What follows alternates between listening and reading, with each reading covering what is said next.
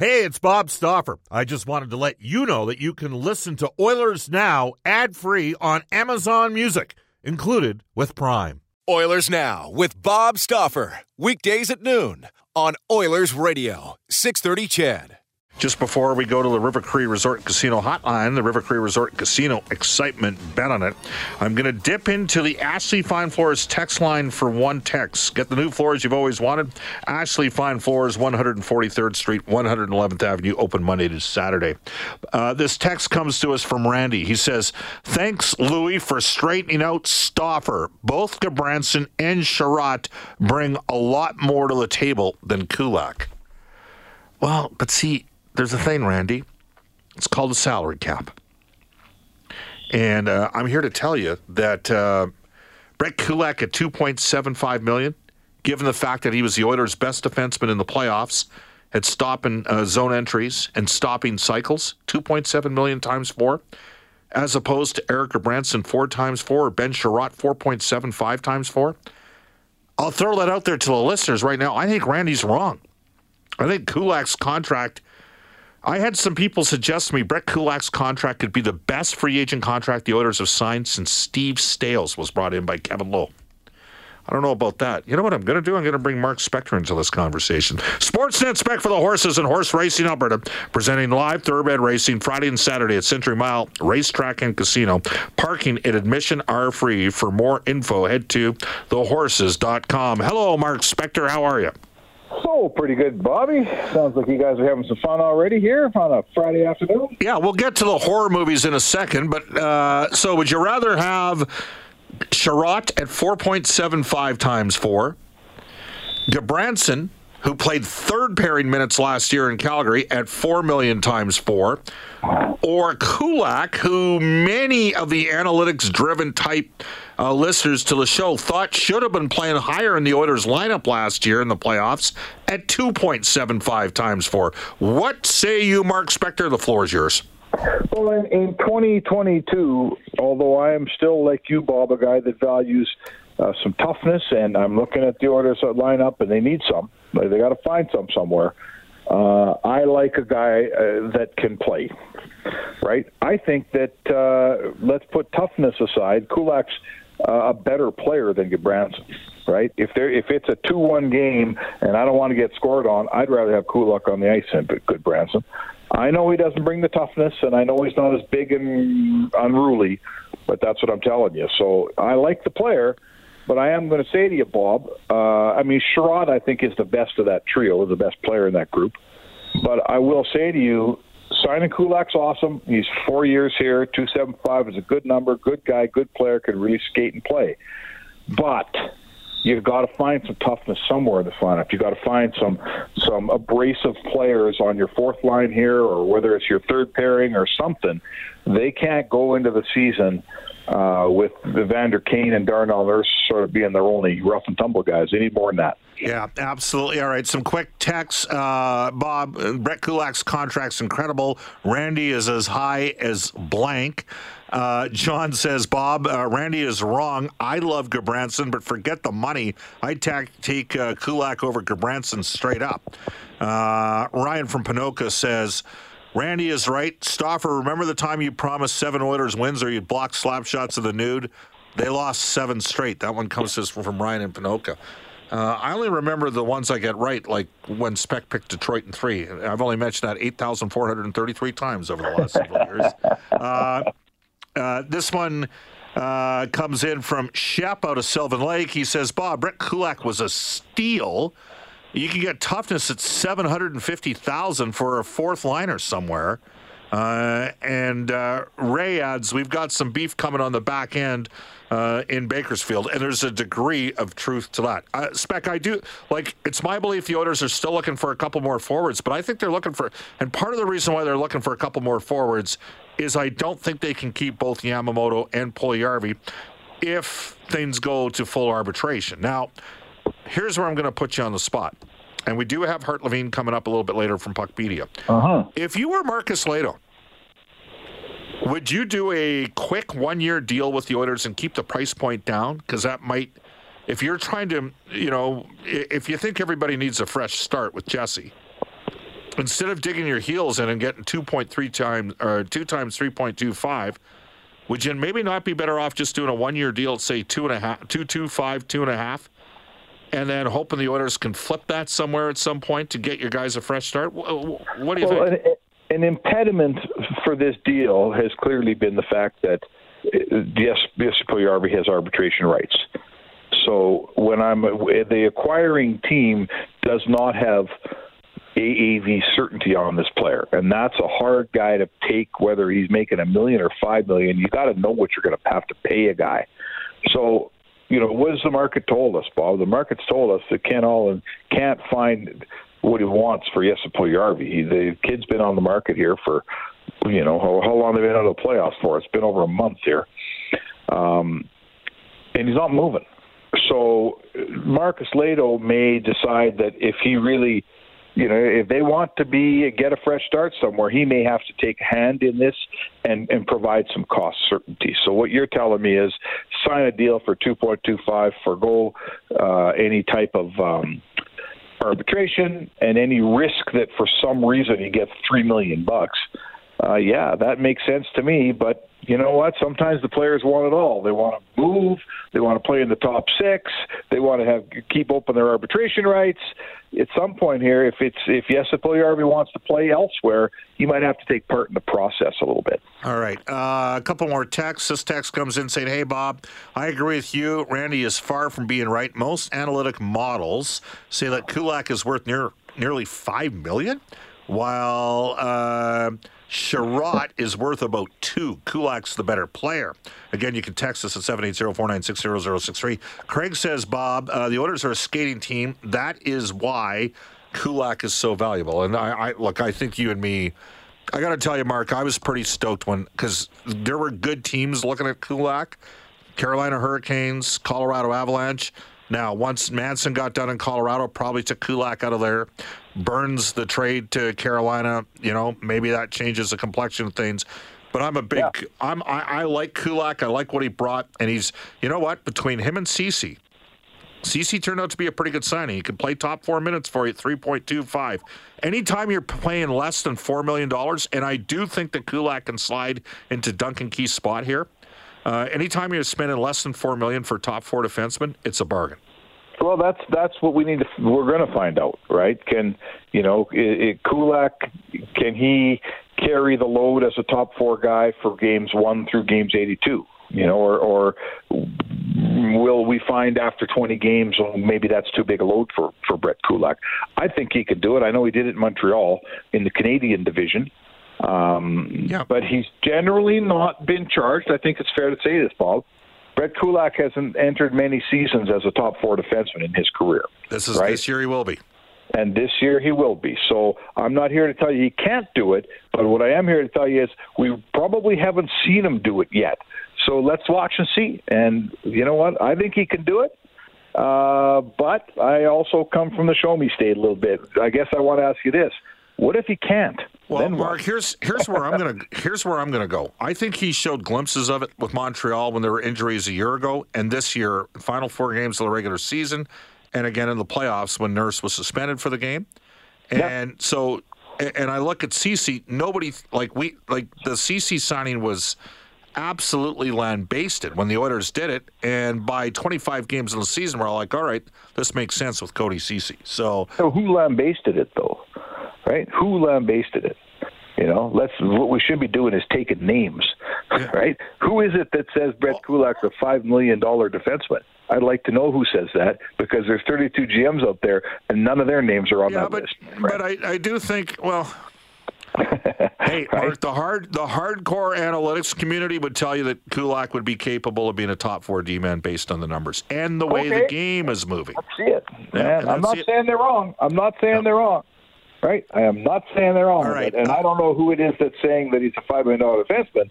But I will say that a smart analytics team like supposedly uh, Carolina and New Jersey's looking for a defenseman. Well, Carolina Colorado, was in on him. Carolina was in on him. They offered him paying him five million bucks, pal. No, no, no. They but they offered him a three year deal. They didn't offer him four. And right. yeah. all right, Mark. Uh, so look, the overall body you get Evander Kane done, and we talked about this briefly on Wednesday. You get Jack Campbell done, and you get Kulak done.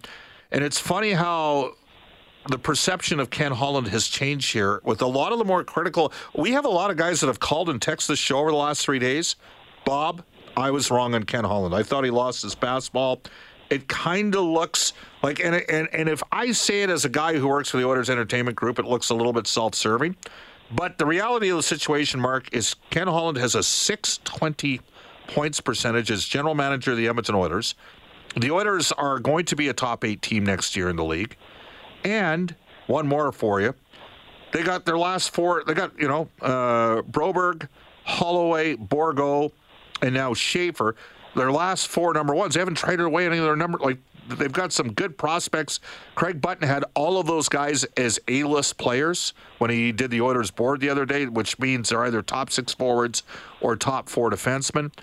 Um, have you noticed that there's been a bit of a changing of the guard with some of the more harsher critics of Holland's body of work as a result? And, and how much of that was maybe how he handled the situation with Evander Kane and giving Dan Milstein the opportunity to get out there and go see what he could get?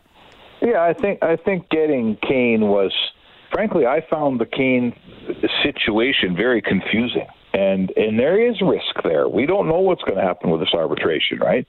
You know, Holland admits like there is a chance that the arbiter gives them back to San Jose, and the Oilers don't have that player. So, you know, I applaud the GM for taking some risk and getting this done. I think the very best free agent forward out there, Bob, is the one that you know and can play for your team. Now, I get it. There's always going to be risk with Evander Kane based on his history.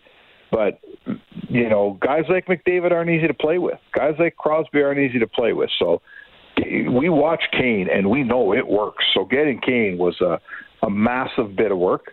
And I'll say to you that, I, I, in my eyes, the best top goalie on the market that fit the Oilers best was Jack Campbell. I don't want a 32 year old Darcy Kuemper for five years till he's 37. Uh, he's got a huge injury history. Uh, I'm much happier with Jack Campbell. I get it. He's not Vasilevskiy. I said it before. But you don't get the shot from the league, Bob. You get the shot from that summer's free agent crop. And in that crop, Jack pa- Campbell was the best guy. And then you land Kulak. So, you know what? It's kind of funny. He's, he's bringing back some guys that he's had already. And people are saying, hey, what a smart GM. Well, he had those guys already on his team. He was, to me, that means he was smart already. so it's good work. He's got a good team here, Bob. The Stanley Cup window is open in Edmonton now, and you know it's. I'm kind of looking forward to seeing how this thing plays out, pal. And Mark, they have some decent. They have a decent pipeline of prospects. That's that's mm-hmm. the other thing that's like they haven't sat there and you know moved Give off. It all away. Like we sit there and look at the two number twos for Athanasiu from three years ago, and it's a frustrating trade. And hey, Colorado, Colorado traded two number twos and got Devon Toews and hit the home run. Okay, but Colorado this year did not have a pick in the first. Now they won the cup. So you, would you give up winning the cup if you didn't have a pick in the first five rounds? I probably would myself. I, I well, sure. But look at the Leafs, Bob. Back in the day before the cap, they used to give up their picks all the time because they didn't need them. They could just buy who they wanted. And now here we are in a cap system, and they're still giving up their firsts all the time. They still now they're giving up first to get rid of bad contracts, right? With Marleau, with Mrazek. So you're absolutely right. Like there is a balance here. Sure, you're going to trade some draft picks, but you've got to still keep the pipeline alive here. And and there is, you know, I'm looking at their defense. If they can't find a snarly defenseman that we're talking about here, how about Marcus Niemelainen? Yeah. Right? He's a hard hitting, snarly defenseman. I like him a whole bunch. He could play for this team, and I suspect that he will. Uh, you know, you got you got Holloway coming in your lineup this year, a, a left winger that's looking like a really good player. You got Broberg coming in your lineup this year. So yeah, you know, you can't can't win on UFA day. You got to win on draft day too. And Holland's managed to pretty good on both fronts.